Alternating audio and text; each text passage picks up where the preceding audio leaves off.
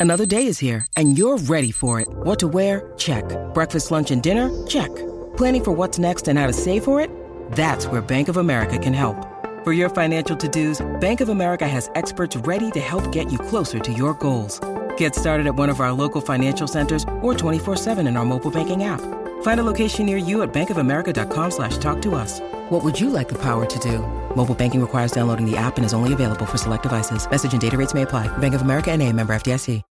When you need mealtime inspiration, it's worth shopping Kroger, where you'll find over 30,000 mouthwatering choices that excite your inner foodie. And no matter what tasty choice you make, you'll enjoy our everyday low prices, plus extra ways to save, like digital coupons worth over $600 each week. You can also save up to $1 off per gallon at the pump with fuel points. More savings and more inspiring flavors make shopping Kroger worth it every time. Kroger, fresh for everyone. Fuel restrictions apply.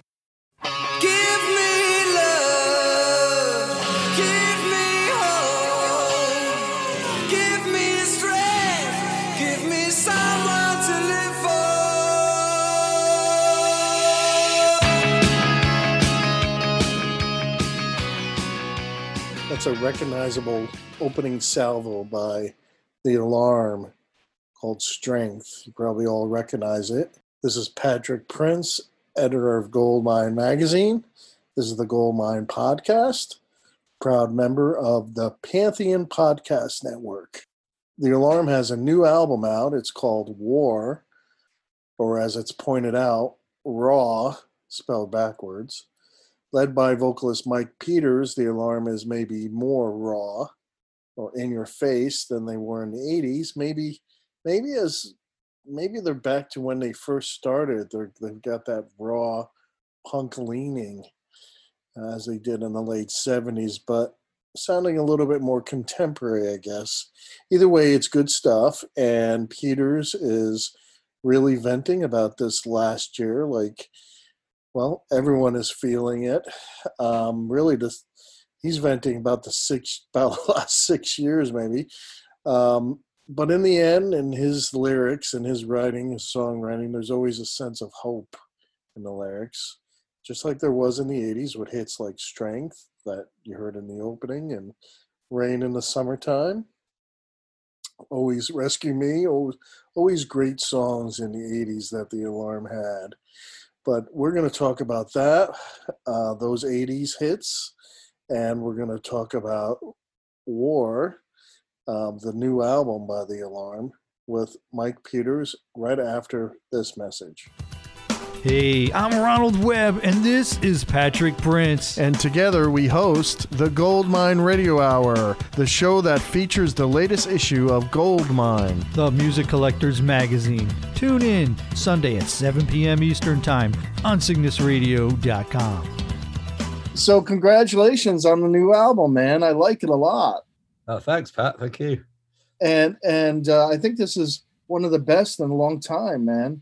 Wow. Um, tell me about, well, first of all, War spelled backwards obviously is Raw. And I know in 1991 that was uh, the name of your album. Is there is that a reference or is there any connection at all to that? yeah, just just a, just a slight one. It was. I mean, I was looking at in all through the last decade. I've remade each of the original 1980s alarm albums as if they were modern songs and treated them as such, uh, just to give them a fresh coat of paint and liberate them from the timestamp of the 80s, if you like. Um, And I, I wasn't quite sure how to do that with the Raw album because I felt when we made that record, we'd missed an opportunity to sort of redefine the band uh, with with in the face of the future that was around us, the, la- the musical landscape that we arrived in. You know, in 1991, Nirvana was coming out of the blocks, Pearl Jam, everything was changing, and we'd actually just the year before that, we at the end of the night, then our last gig of the 80s was we were playing on stage with Neil Young and doing playing rocking in the free world, Mhm. and um, we'd we met Neil. Um, well, how it, that actually happened was that we we were playing a gig, and Elliot Roberts, who was Neil Young's manager at the time uh, and had always been his manager, came to see us play and uh, to represent us. And he said, while he was at the gig, he said, "Hey, I've got a tape of Neil's new album, which is called Freedom." Do you want to hear it? We go, yeah. He goes, look, he's back on form. This is going to be a major album for Neil. So we were excited to hear it. We played it. Uh, oh, Rocking in the Free World was on it twice, acoustic and electric. By the time we'd finished the tape, we'd learnt the song and transcribed the lyrics.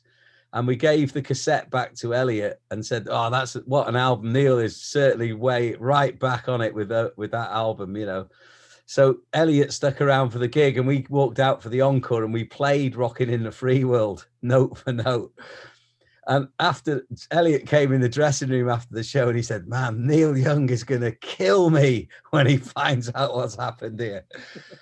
and so the opposite happened. Neil Neil was really intrigued, and he came to see us playing at the Fillmore in San Francisco. And then when we got to the East Coast to New York, he came on stage with us at the Ritz in New York, the the new Ritz as was it, which was in the the Studio 54 um, entertainment space. And it was we played Rocking in the Free World, and we were the first band to play Rocking in the Free World in the world before even Neil had played it himself, you know, properly. So it was, um, and I think at the time Neil was was we was we went to his ranch and we we sort of talked about maybe making what would be the next alarm album with him, and I think he was looking for a band to sort of hitch a ride with for a while, and eventually I think I think he probably thought the alarm weren't quite ready for it yet, and he switched to and he did Mirrorball with with Pearl Jam instead, really, mm. and and and so when when we came to make what became the last album of the Alarm's original lineup era. Intention was to go and make an album that was a little bit like 10 versions of Rocking in the Free World song, uh, songs that addressed what was going on. You know, we were new music landscape was upon us, the Gulf War was happening, you know, we'd and uh, and uh, and I just felt we we missed that opportunity to really say something that could have took us into a new era. Um, we ended up making a compromised record where I was allowed to only sing certain amount of songs. I was only right. The songwriting was equally spread out amongst the band rather than let's just have the best songs and sing them and right. do them. And so we ended up with this.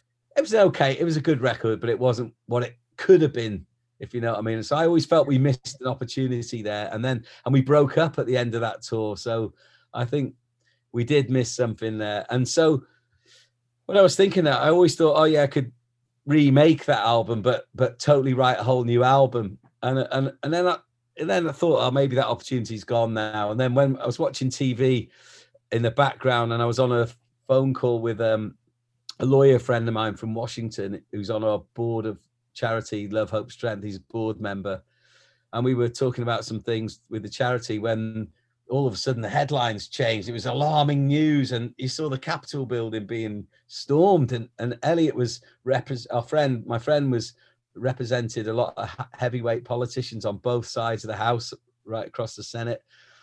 And he was starting to fear for some of his friends in the building, and it became very real.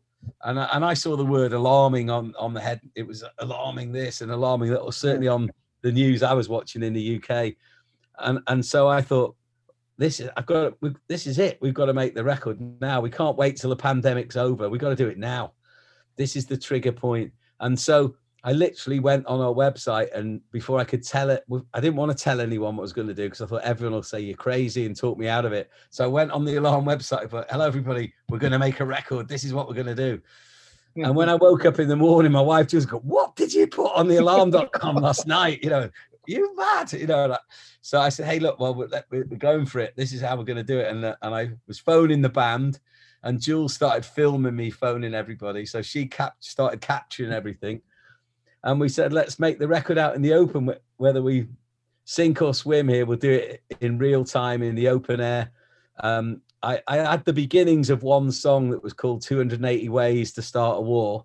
Yes. And it was a, a reference to the amount of characters you could put in a tweet, which a certain oh. person who's no longer president of the USA used to his full advantage and created some horrific battles on on Twitter and massive divisions amongst people and so much so that in our household, I when he came on the TV, I had to switch him off. I thought I, I don't want that person talking to my children through his the way he uses language and distorts people's views and, and distorts the truth. And I just thought I, have got to switch that guy off and we just played music in our house and only listened to the main news once a day. And uh, so yes, and then that while I started writing the song, I thought I need a bigger chorus. It can't just be 280 ways. And so I came mutated into protect and survive and takes you out of just that, but into the pandemic and how we've all had to cope with all these intrusions into our lives.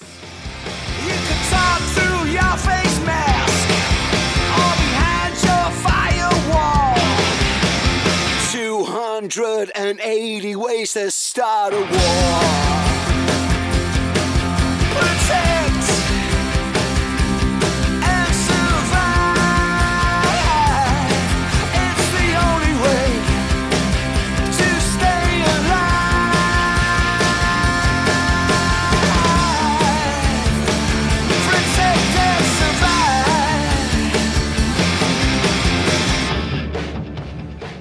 It's weird because, you know, raw is how I feel after, God, a year of this crap. Um, my nerves just feel raw, and I felt like I was at war. Hey, talk about the talk about the song "Protect and Survive." I felt like I was in this survival mode, um, defensively at war uh, for the last year, and um, I got to say, I so much appreciate boring politicians now. If I Yeah, have me too. every politician as boring, I don't care if they're on left or right or Republican or Democrat. I'm sick of these blowhards. Um, you know, You're I'm right, sick Pat. of I'm the same. I'm the same. It's to me, it was like let's get the personality. I hate. You know, I'm tired of it. Tired Me of it. I, I absolutely 100% with you on that. You know, it was just like, where's the tolerance? Where's the understanding? Where's the, the, the Yeah. where, where are the people trying to bring people together here? We're facing an absolute global crisis. And it became nothing to do with that whatsoever, didn't it? You know, and, and I, I've got every respect for the presidency and the person who sits there, but Yeah. that the man who was in the, the last incumbent of the seat totally abused this the power Well, all politicians are and he let it all go to head. They're not rock stars. Yeah, They're supposed, to they're supposed to be working for us. yeah, that- you're absolutely right. but I love the song um, "Protect and Survive." I love that lyric, "280 ways to start a war," and to also Kill says to kill kill us all. all. is And all- obviously, it's a reference to Twitter and the politicians and people of power who abuse the platform. The scary thing is, is that social media is presenting this problem where there's a fine line now between free speech and using it as a propaganda tool. And when, when one person stands above the rest with power and monopolize, you know, this tool, it becomes very scary. Um, so you have these people saying it's free speech, but not It's not. when- it's not. that- You know, they a lot. I always say people, ha, you know, we all call them keyboard warriors, don't they? And and they hide behind the. the what, they wouldn't say a lot of what they say on the internet to your face. right. when you're face to face, there's some sense of decorum comes into the room. But when it's when you're alone on your keyboard and and and you you know, I my my dad always taught me to say, if you haven't got anything good to say, say nothing at all. Right. People wade into every argument, don't they? Now, like, leave it alone. It's a set. It's I- a you know.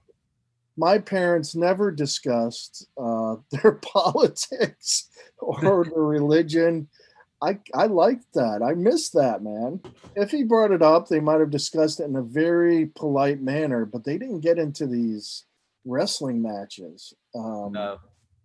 So I I think- missed that, and, and I no- miss the fact that Americans, you know, they're not now they become tribal, and I love the song "Tribes Stop the War," and I like the song because I I think it speaks volumes to.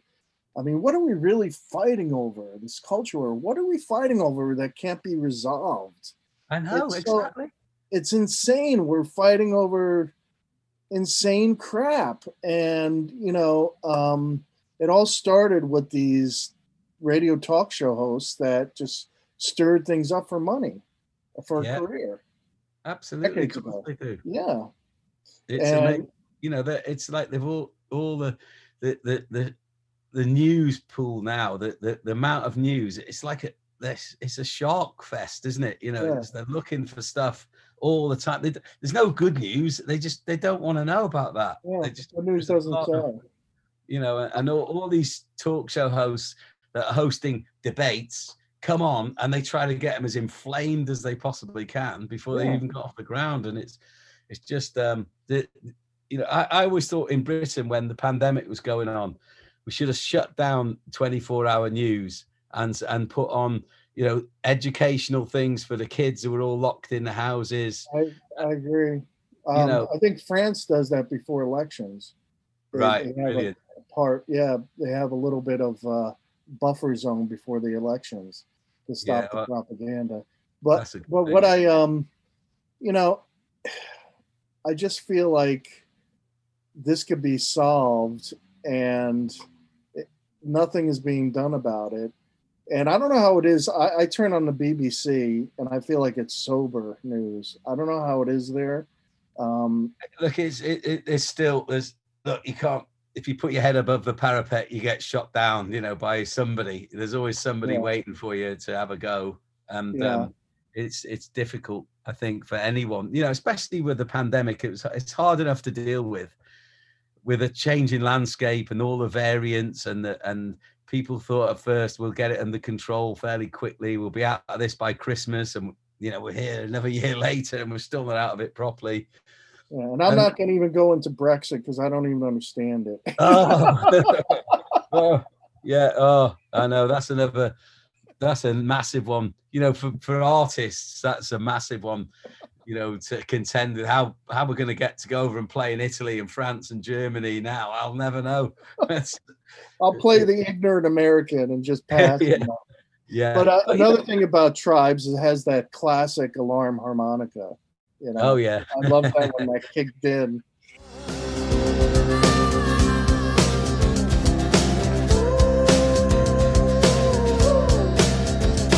We can all see what is happening. We know what's going down. Capitol Hill is occupied. Flags are upside down.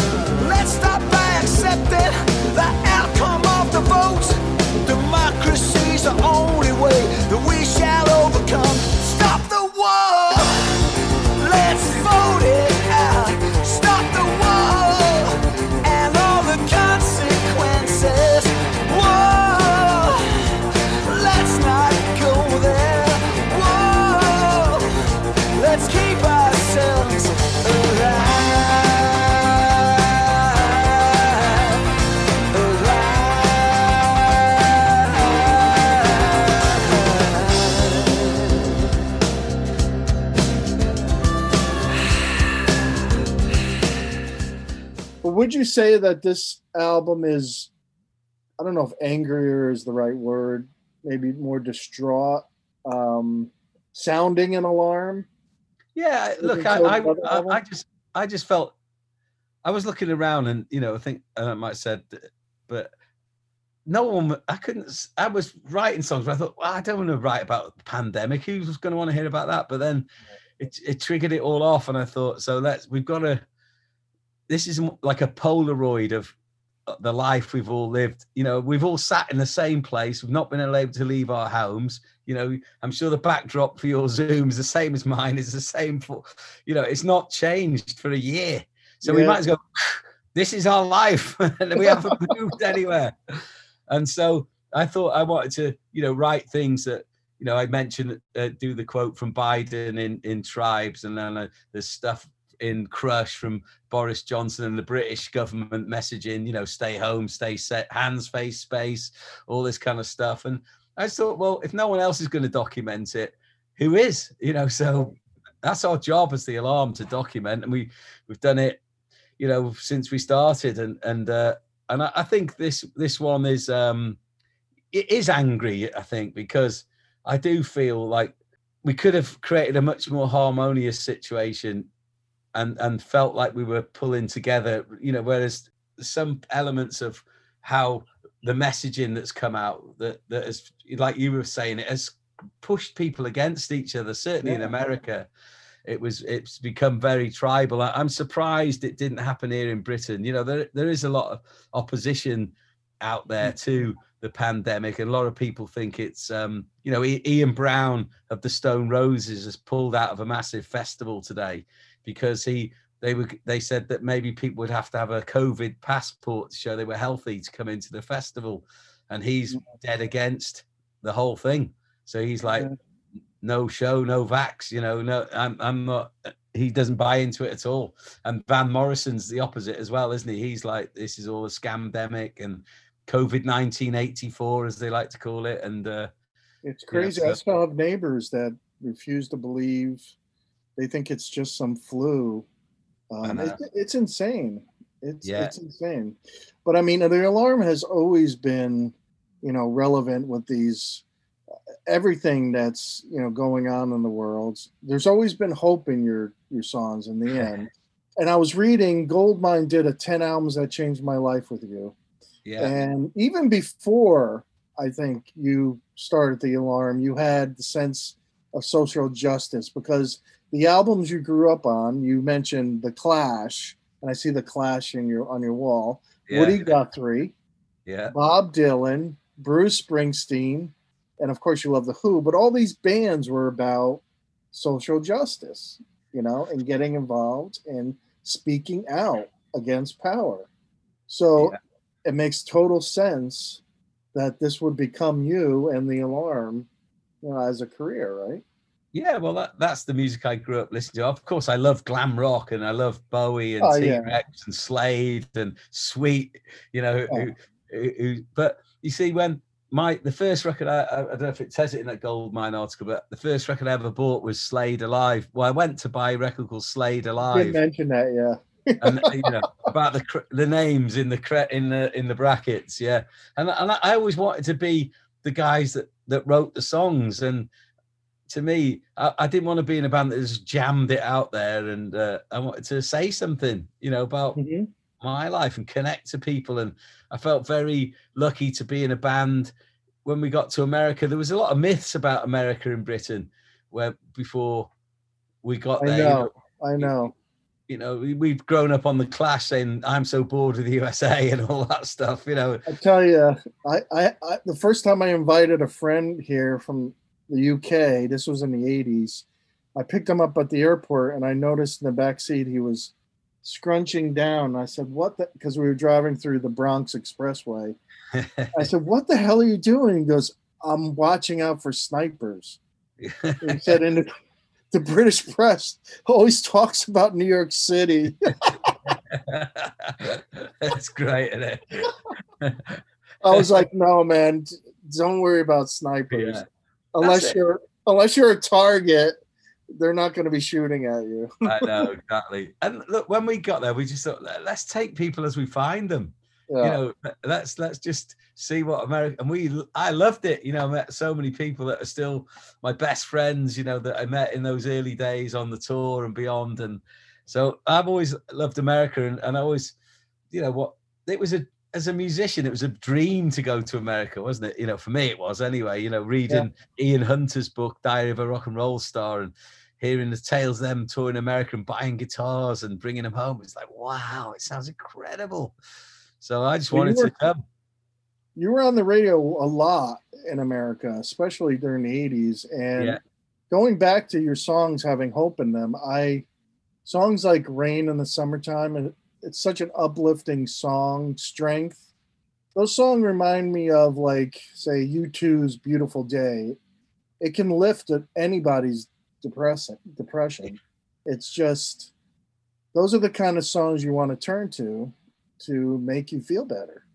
Yeah, I think so. That's what that's what music has always uplifted me. You know, I, right. if I felt a little bit um, agitated or or um, a little bit unsure, and then a little bit dark, you know, you put on some music and it lifts you up. I mean, I, am sort of lucky. I live in a beautiful part of the world, and um, I, I, think I talked the, at the top of the interview about bringing Elliot Elliot Roberts, who managed Neil Young. He was managing Bob Dylan at the same time. He came to visit me in Wales, and I took him round the whole North Wales, took him to the Snowdonia Mountains and to see the. Mm the Clwyd River and everything like that. And he goes, Mike, this country needs a manager. and it was he, you know it was like a, the world's best kept secret. And I, i've got um when we moved to london i hated it.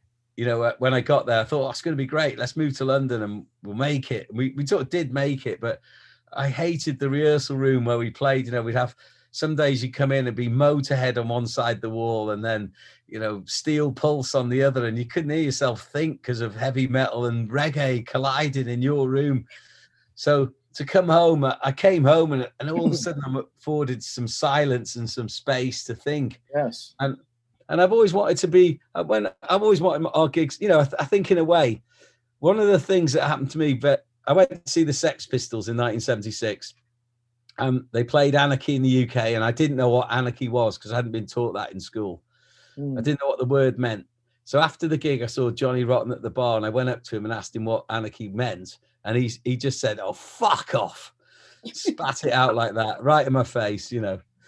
And I, I was thinking, wow, you know, and I thought, I want to be in a band like that. But if I am in a band like that and I meet someone who asks, I'll never treat him the way he's treated me. He gave you his answer. That was anarchy. it was absolutely, and I, I was, um, I thought it was fantastic. You know, I, I love it that he told me to fuck off. Oh man, I wouldn't want to go. Oh yes, it's about this, and you know, and explain in a posh English accent. You know, it was brilliant the way he responded, and I thought, yeah, he's got. But he he set me off on a path of self discovery and uh, I asked the question. He was almost saying, "Well, go and find your own answer. Don't ask me." And I thought that was what was brilliant, and that's what I wanted to do for our audience. I wanted to uplift them in the show, and yep. they could sing some great songs and uh, sing some words like love, hope, and strength, and think, "Wow, what does how does that apply to my life? Where am I? Where's my love, hope, and strength going to come from?" And and if you ask the question, you got to go and find it, haven't you? I, I, I agree. He's uh, he's the kind of guy that can um, if you're thin skinned he could put you back a few steps but sure if you're not you it can have you searching. You know i just found out i didn't know this you're a cancer survivor. After finding that out i just found that out recently um oh, right. and listening to i went back and listened to rain in the summertime and strength and i found it even more poignant uh, those songs even more poignant um I'm sure for you, singing and performing them, it's got to move you. Um, in a certain to be honest, Matt, yeah. The first, the first night, first day I ever heard the word cancer applied to my life, I was on my way to a gig, and it was 1995, and uh, I had a lump in my collarbone, and and I went. I was about to go to America, and um, I thought I was probably a bit tired and run down. So I, the doctor said go to the hospital, and in the hospital where I lived, there was no cancer center. So I think he knew what was coming my way, but I didn't. I just went to the phlebotomy blood department and gave right. blood. And the nurse said, just hang on a couple of minutes because the doctor will want to see it after this. So my brother was in the car outside waiting. I was sat there with Jules, and he they took me into this room, and the doctor sat opposite me, and he gave me a sheet of paper, and it said, "Let's talk about cancer" written on it. Right. And my mind sort of went blank. You know, I thought, what? Yeah. I was not expecting it for one second. Um, and he, he literally said to me, look, Mike, I can see you gone into shock here. So come back tomorrow and we'll talk about the way through. We're going to walk through this situation together. So I left the building. My wife was in tears. We got in the car. I can't remember. All I remember is sort of coming around at home. My brother had dr- driven me home. And he was picking up the phone and I said, Who are you, who are you phoning? You know, my mum or something. And he said, Oh mum, you know, he said, No, no, I'm cancelling the gig. And I said, No way. Mm. I've got to go and do the gig. I said, I can't sit here for 24 hours till I see the doctor worrying and I'm gonna go and play the gig and keep my mind occupied, otherwise I'll drive myself nuts. So isn't that what the song "Strength" is about? You know, finding well, strength, moving what, forward. And what happened was when I went to the gig, you know, and I, I, ran, I ran into the gig, and there was a couple of fans outside giving me a hard time about, oh, you're not in the alarm anymore, and all this sort of crap, you know. And then, and I went on stage, and halfway through, or oh, 20 minutes into the gig, I can't remember now, but I played the song "Strength," and it re it hit me like a ton of bricks. I couldn't, yeah. almost couldn't sing it, and yeah. it was just, it just spoke to me in a way as if I, it was, you know, I sometimes think, where do the songs come from, and they, they come out of your subconscious. Sometimes you don't even know you've written them and you and yeah. you're singing them. um, they're, they're you know sometimes they're from you know what's going to happen almost as if you know what's going to happen to your life but you can't quite you're not your brain and your the human way we live stops us from seeing our potential you know and here it was and i thought yeah i'm going to make it through who will be the lifeblood coursing through my veins was right. and uh, and uh, it was like when i got back that's what i was facing they were telling me i was going to have a bone marrow transplant and everything like this and and um I said that I mean, they said you're young. We're going to go for cure. We've been to America. We've got all the best procedures. You've got a sixty percent chance of making it through life. And I went, that's all great, guys, but I'm supposed to be on a plane in the morning going to America. I can't possibly cancel the tour.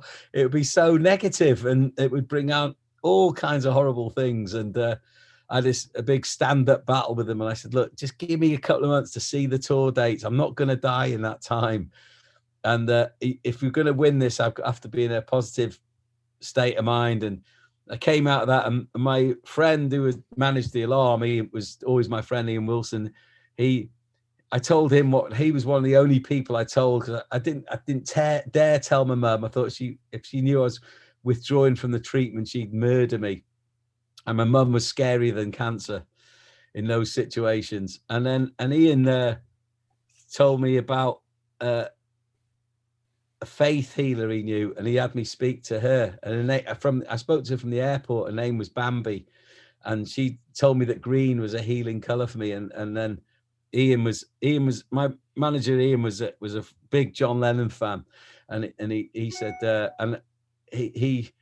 He, I said, green, you know, what does that mean? You know, and he, he said, well, maybe she means get a green sweater or something when you get over there. On the plane, I was thinking about it and I thought, ah, oh, yeah, John Lennon, he he he always wore the army jacket, and I, that was green. I thought I'm going to go to war on cancer. That's what I'm going to do. And I, I went Connecticut, funnily, and uh, it was um, in Hartford, I think it was. I stopped at a, um, a uh, army surplus, uh, fatigue store, and I bought my com- camo jacket and, and went to war. And I said, I'm not taking these clothes off till I'm healed, and I'm still here. You know, I've still got cancer, but I'm still here and I still wear the camo. And uh, you know, it's got a charity called Love, Hope, Strength, and we've built cancer centres in Africa and Nepal, and we're we're going to um, Africa next year into the North Africa to help um, uh, cancer helps fund cancer care in, uh, in, North Africa, and and we're uh, we're I'm hiking Offa's Dyke, 177 miles of the border of Wales and England this summer to uh, raise more funds for the cancer centre we built in Africa for children in need over there. So yeah, it's cancer has taken me on an incredible journey, Pat. You know, and, and I've seen some incredible things through it. And uh, I sometimes say my life has been blessed by cancer because, and I don't mean that facetiously. I just mean that it's taken me into some places where I've seen some incredible miracles. I've seen some incredible heroes and heroines and people who've gone way way above the call of duty to keep people alive and, and people have had miracles happen to them and you know where there's a will there's a way and so i've been it's it's certainly um impacted on my life in a massive way yeah. Give me a lot of insight into life itself i think. You're you're a survivor and i'm sure a lot of fans have come up to you and said how oh um, pat look my wife jules got diagnosed with breast cancer four years ago. You couldn't write the script you know it was like a double whammy and she mentors lots of women who are going through breast cancer. She she when she comes in tonight, she'll be on the phone for a few hours with twenty or thirty women, helping them through their breast cancer journeys, and uh, it's like a brother sisterhood. Um, we all, I think, we can almost recognise each other in the street, even though we might bury the scars of our cancer battle under our clothing or under our wigs or our hats or however we mm. live a life, but we kind of almost like see each other on the street and know we're there for each other as well. Well, the alarm has always written music that has been um, rousing.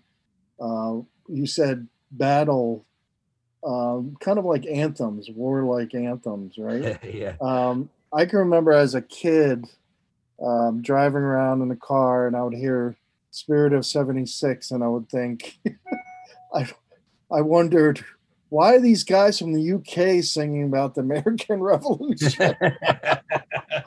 yeah. And I had, I, I said, I got to dig into these lyrics better. Yeah, Um, great. and I found it was more like a Bruce Springsteen um, memory of youth song.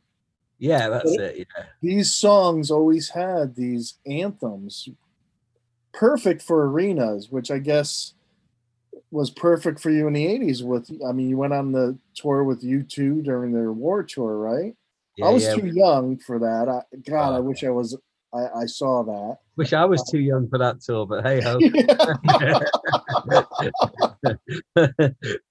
Two Um, minutes.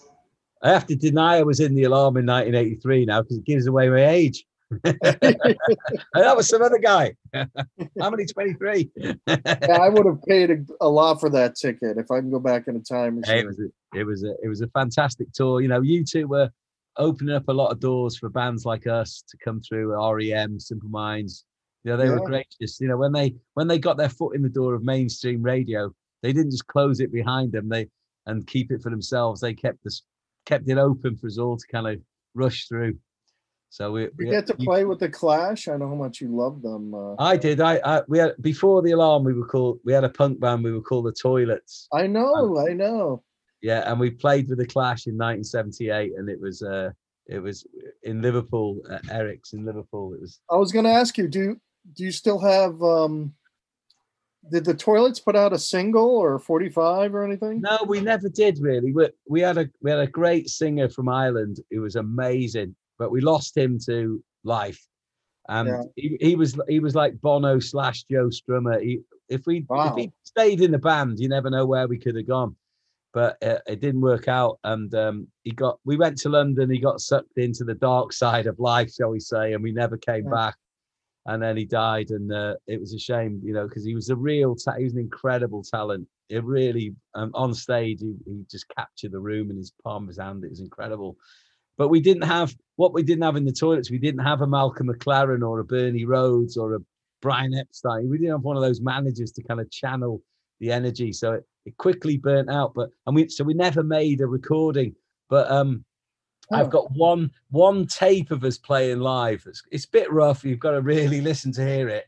But we did a, a film in 2013 uh, called Vinyl, and it was it starred Phil Daniels, who was in Quadrophenia. He was the lead in the. Oh, really?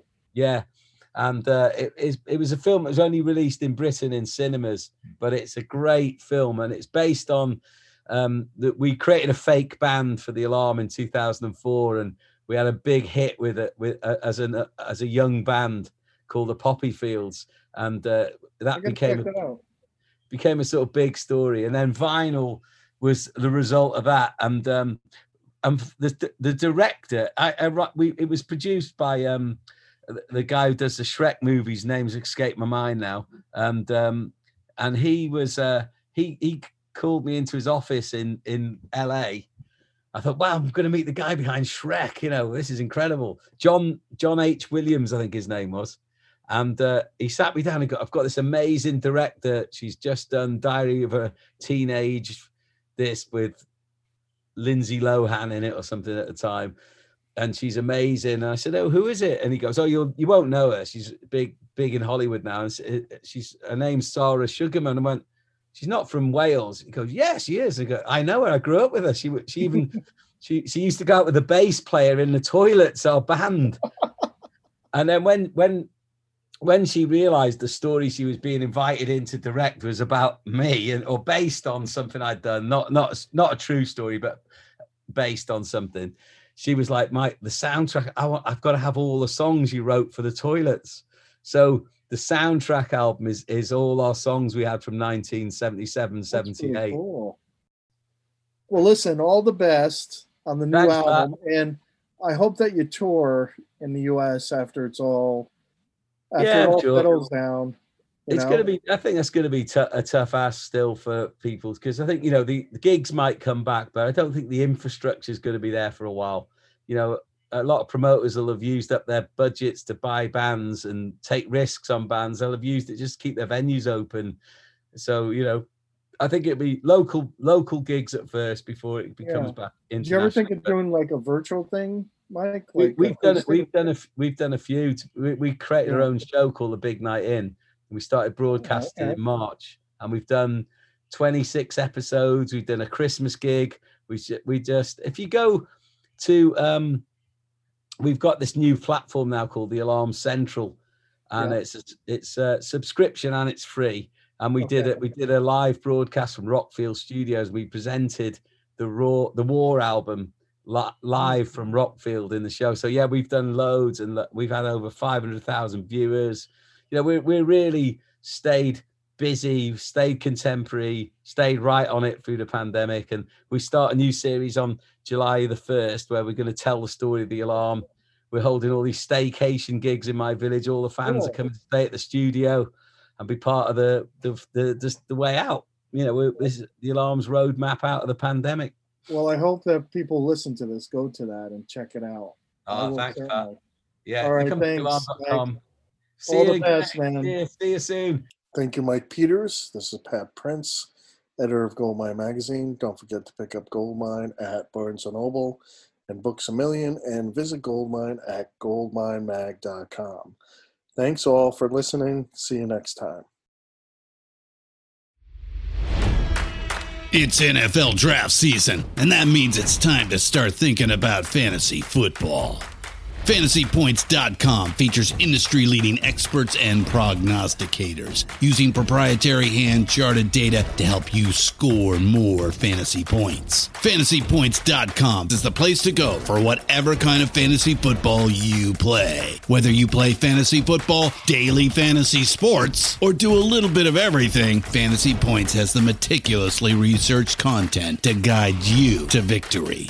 And why wait for the fall? Fantasy Points also covers the new spring football league, the UFL. Join the guru, John Hansen, Scott Barrett, Joe Dolan, and other massive names in the fantasy football universe with an exclusive offer. Use code Pantheon for 15% off any fantasy points package, including the all in package, with access to every article, tool, and data nugget that Fantasy Points has to offer. That's fantasypoints.com and code Pantheon for 15% off at Fantasy Points. Fantasypoints.com.